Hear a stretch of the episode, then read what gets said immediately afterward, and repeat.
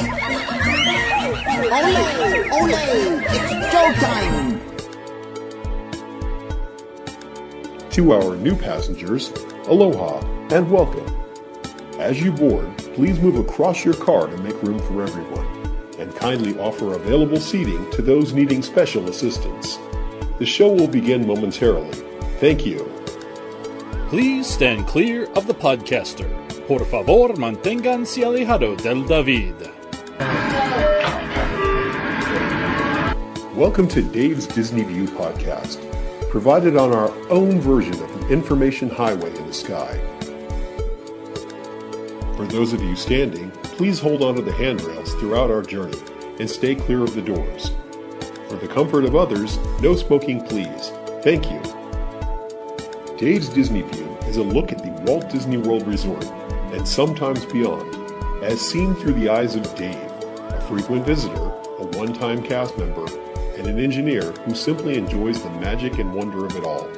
Now, please keep your party together and put on your virtual mouse ears. And by all means, enjoy the show. Good day, everyone. It's Dave again with another edition of Dave's Disney View podcast. And this week we're looking at Disney news again from across the uh, Walt Disney World Resort and beyond uh, into the other parks and some of the Walt Disney Company and what they're doing. This news uh, related podcast is for the early part of October 2011. We start off talking about a Verizon Wireless app that's available. There's the Mobile Magic app that's free and uh, available from uh, Disney that you can download if you're a Verizon Wireless customer. This app offers accurate wait times as well as official Disney FastPass return times and availability for the park you're in. In fact, the same system that powers wait times in Disney's FastPass in the park powers the app. There's also a GPS enabled park map, mobile games, and an easy way to make dining reservations directly from your phone. To download the app, you have to visit the Android marketplace on your Verizon Wireless phone. Now, Here's the interesting thing a Verizon uh, version of the Mobile Magic for Verizon iPhone users is scheduled to launch in the next few weeks. Now, there's an interesting problem here. If you happen to be an AT&T user of an iPhone, such as I am, you do not have an app currently and there isn't one planned for the immediate future. But there is one that's going to be supposed to come out late this year. It'll be a lighter version of this because of the the fact that Verizon is the official provider for uh, Disney World and they have this relationship with them for doing some of their licensing and so forth and marketing for them. Uh, they they aren't going to pr- provide the same detailed app for uh, AT&T customers, but they will have an app available. So this is one of those interesting situations where Disney makes a decision to do something based on the fact that they have a relationship with a company, but those of us who aren't using that company kind of get the short end of the stick just a little bit. Recently, Cirque du Soleil celebrated its 6,000th performance at La Nouba at downtown Disney. The show features high wire and flying trapeze, acro gymnastic performances, and other displays of coordination and strength set to live music and brilliant choreography with an international cast of 67 artists. Cirque du Soleil hosts more than 1,650 spectators 10 times per week for a total of 478 shows a year. Now, here's the interesting, fun thing about it. I've seen the show and I think it's great. I love Cirque du Soleil. I think it's very imaginative, a lot of fun. And this particular show is really pretty cool. There's a lot of uh, trampoline jumping that's really pretty neat. And uh, it's a, you know they do some very interesting and innovative things with the way they jump on the trampolines and they go up sides of buildings and land on things. And it's very, very cool. It's well worth seeing. Always worth the price of admission, I think. So um, I highly recommend that you check out this show if you have an opportunity. It's, uh, it's really a lot of fun. Now, if you're an annual pass holder, uh, you can get two category tickets for just $50, plus tax, good, uh, good for a Tuesday through Saturday performance through the end of this month, so through October 29th. To purchase tickets, all you have to do is call 407 939 7604 and you can get uh, t- the uh, two category two tickets. Disney has announced that there's a new gift card uh, available in a print on demand desk at Town Square Theater in the Magic Kingdom. The desk is located across the lobby from Tony's Town Square restaurant. You can use computers to choose from more than 100 card designs, including several exclusive d- designs found only at the Town Square Theater desk. Once you select a design, a cast member will print the cards in seconds right from the desk.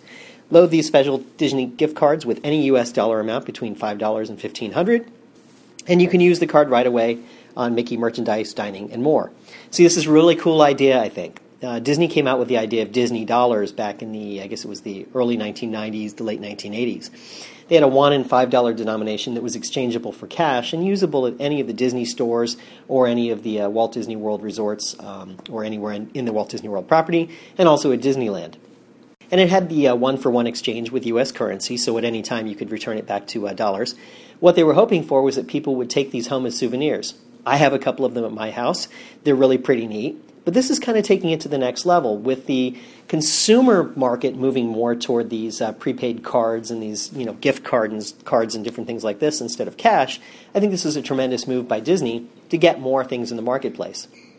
I can tell you I'm a little bit familiar with some of the industry uh, as far as what goes on with the uh, these prepaid cards, and what tends to happen is that people will use them and uh, they'll have like 50 cents left on them, and they'll put them away and send, put them in a drawer somewhere. So essentially, the company that owns that card has the float on 50 cents, still redeemable at any time, but they, uh, the, com- the uh, company holds that 50 cents and can earn interest on it. Think about thousands of cards with 50 cents on them, or a dollar on them, or whatever on them. Uh, you can really, the company stands to make a lot of money and interest off of those. So, from the company's perspective, it makes a lot of sense.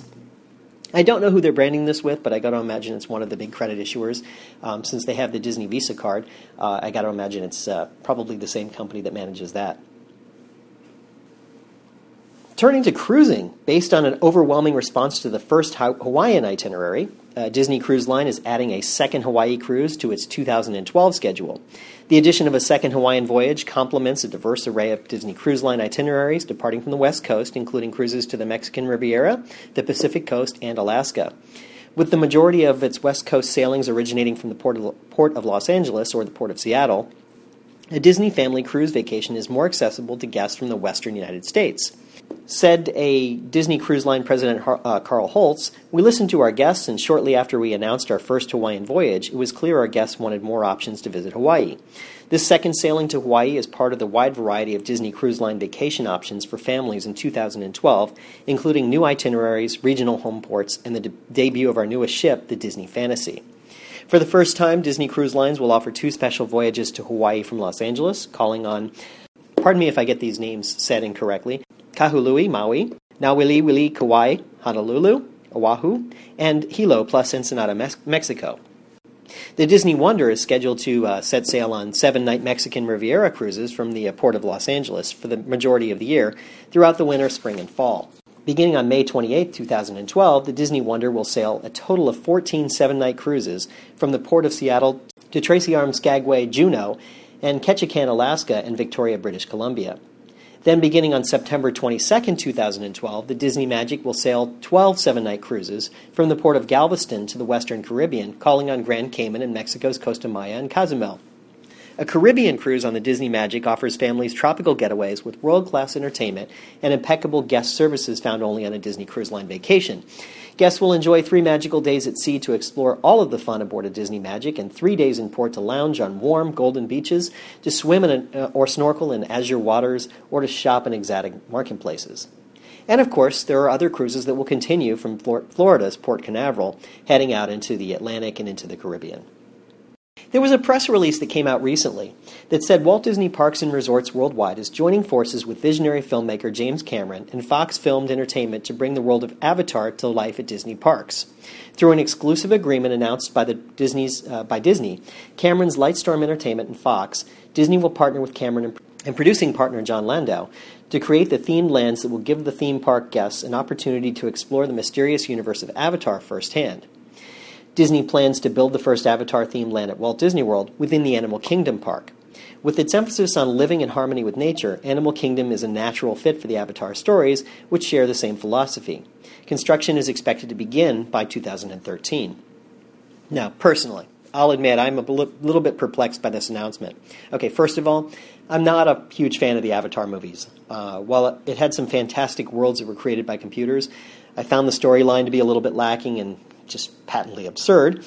I know it was successful, and I understand why Disney's getting in on it. I, I do get that, but it kind of brings me around to thinking, uh, wondering why they're doing it, you know, kind of this way, and why in the animal kingdom. Does it really fit within the world that exists there? I, I honestly don't think it does, but I'll give the Imagineers time to work out the details before I pass any further judgment on it. One question they have to answer is where exactly it's going to go. At this point, they really don't know. They haven't figured out where they're going to put it. But I'll be curious to see how this kind of evolves. I give, De- I give Disney the benefit of the doubt in most cases because they really come up with some very clever and creative ideas in ways to imagine things and put them into something that exists and make it feel like it's been there all the time.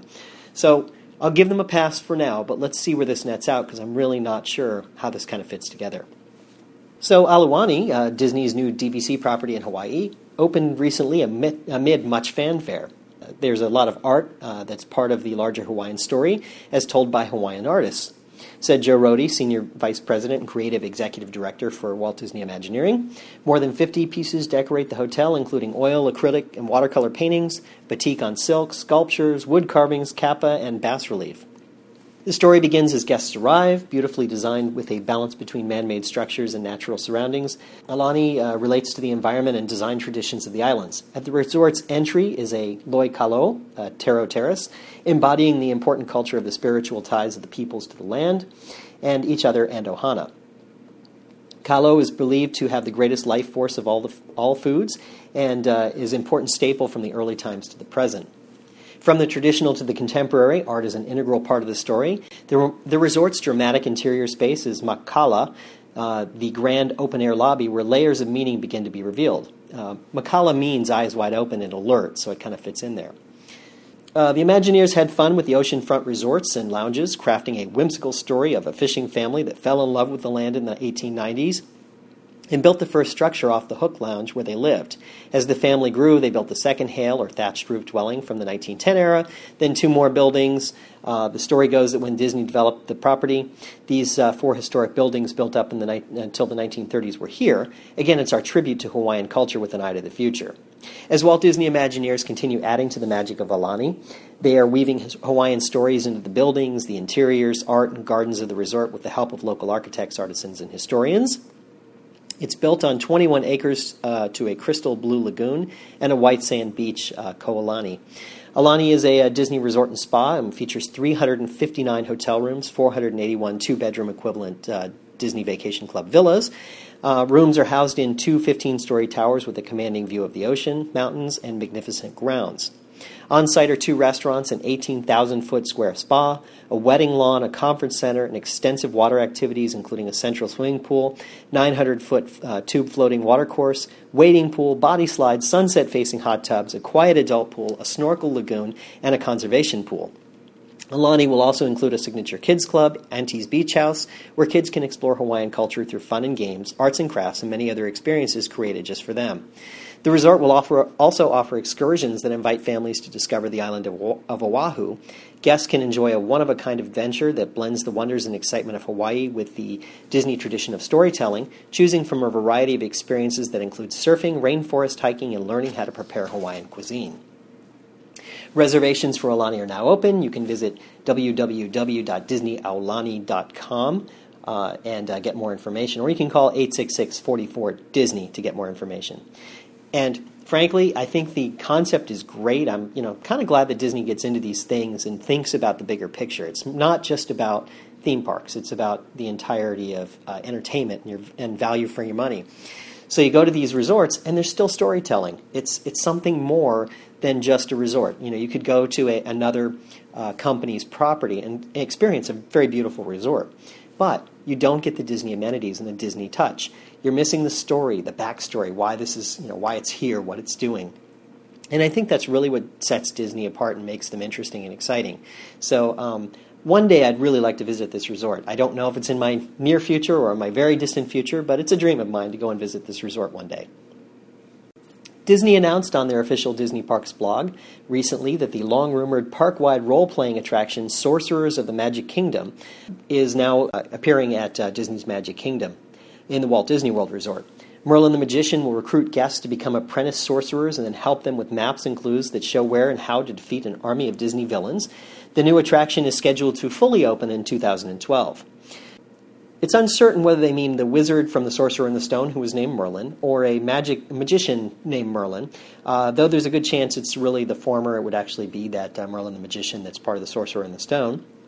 So the the objective is to uh, go around and defeat these villains. Now, we're hearing stories about what kinds of uh, devices they're going to use. They're saying it's not going to be Pal Mickey or a device like that. It's not going to be a mobile phone like the Kim Possible. Um, what they're thinking is uh, something along the lines of the Disney Dream uses these uh, cards displaying QR codes, and they're thinking it'll be something like that, or maybe even an advanced technology beyond that. You know, what it would do essentially is use sensors uh, for checking for cards with QR codes and then uh, revealing something as a result of it. Mickey's Midship Detective Agency uh, does that uh, on the uh, Disney Dream, so you know there's a good chance that it would be similar. There's uh, facilities up for the game in Adventureland, disguised as giant crates in new spaces. As you go along through the parks, you may see some of these things pop up, and you may be wondering what they are. Well, they're intended to be used for that, and they're play testing some of it now, and they'll be using more of it in the future to kind of be a companion to that, a new Wilderness Explorers game has been playtesting in Africa at Disney's Animal Kingdom over the last few weeks. Uh, based on the elements of Disney's Pixar movies, Up includes the character of Russell. The gameplay takes elements from the existing Kids Club, Kids Discovery Club, in a Kim Possible type of experience where you're going around and looking for things. It's been a limited test with perhaps a view of it becoming a permanent addition to the park. The addition comes at a time when Disney is adding interactive games to the Magic Kingdom. Um, Imagineers began adding the concept of in park games uh, with the addition of the Kim Possible World Showcase Adventure back in 2008. Now, I think this is really cool. Having been on Disney Scavenger Hunt, that was, as I've said in my previous podcast, and if you didn't catch them, I encourage you to go back and listen to them from May of this year. Those were so much fun. I had more fun doing that than I probably had at Disney in decades. That's not to say I haven't had fun with my kids. That's not to say I don't enjoy going there. Just on the whole, that was probably the single most fun thing I've done.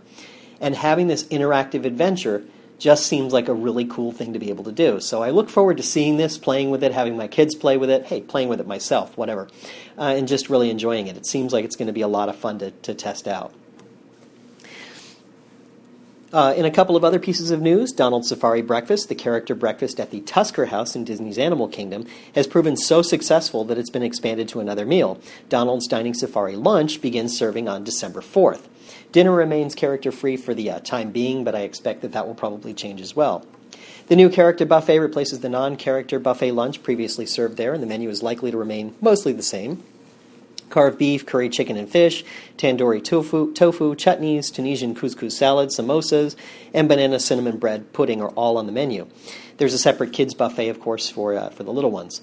The character lunch will cost between twenty five ninety nine and twenty nine ninety nine for guests uh, ten and older. There's you know they're they're still kind of testing it to figure out what the uh, right price point is going to be. I do love these character meals; they're a lot of fun, and the buffets that they serve at Disney are actually one of the better values on the whole that you can get because you can get a lot of food for your money. And uh, really do enjoy it and uh, hope to uh, check that one out one day.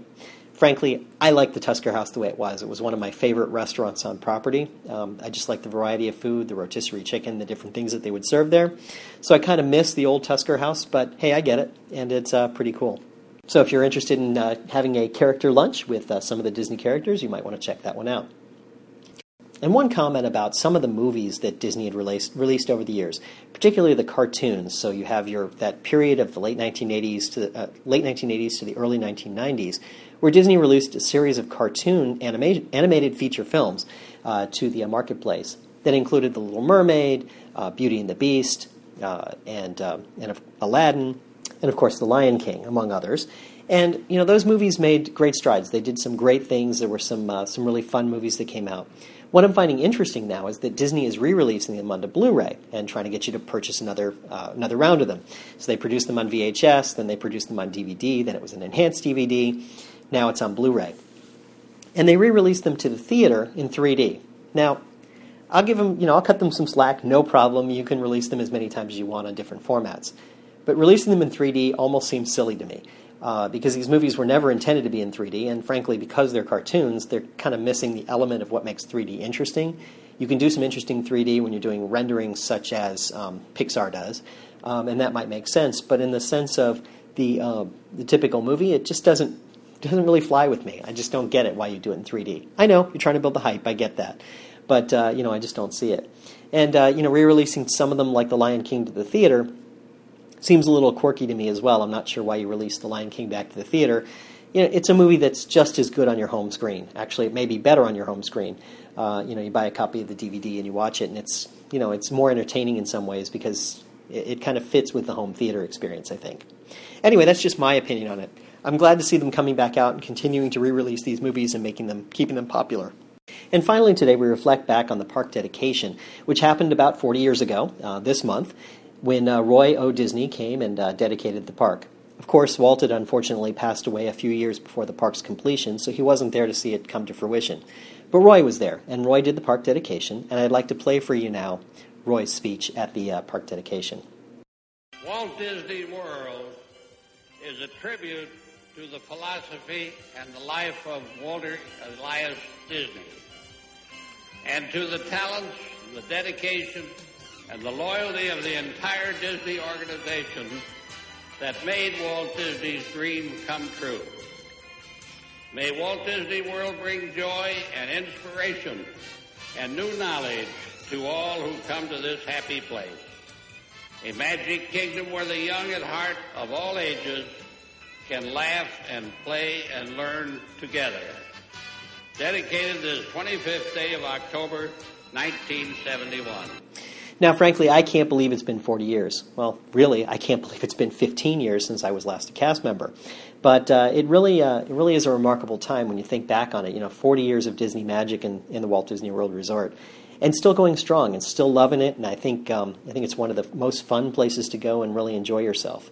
Uh, so I, I really uh, still admire the uh, the park and what they've been able to do and what they've been able to put together in this time frame. It's been uh, truly remarkable. And I really look forward to continuing my association with Disney. Even if it's through this podcast, it's been a lot of fun. It gives me a lot of great pleasure and great pride to be able to present information about Walt Disney World and the Disney parks in general and the Disney company at times. So I uh, continue to look forward to, uh, to doing that for you. Well, that is my podcast for this week. I hope you've enjoyed it. Uh, and remember, if we can dream it, we really can do it. See ya. From all of us, thanks for taking a listen to the podcast today. If you're standing, please hold onto the handrails and stay clear of the doors until the show stops completely and the doors open. Ladies and gentlemen, please collect your personal belongings, watch your head and step, and take small children by the hand. As this concludes our journey, we hope that you enjoyed the show and that you drive home safely. Our thanks go to Doug at geekacres.net for his contributions to the show, and also to Craig for the original music you hear on the show. You can find Craig's music over at reverbnation.com slash sound A.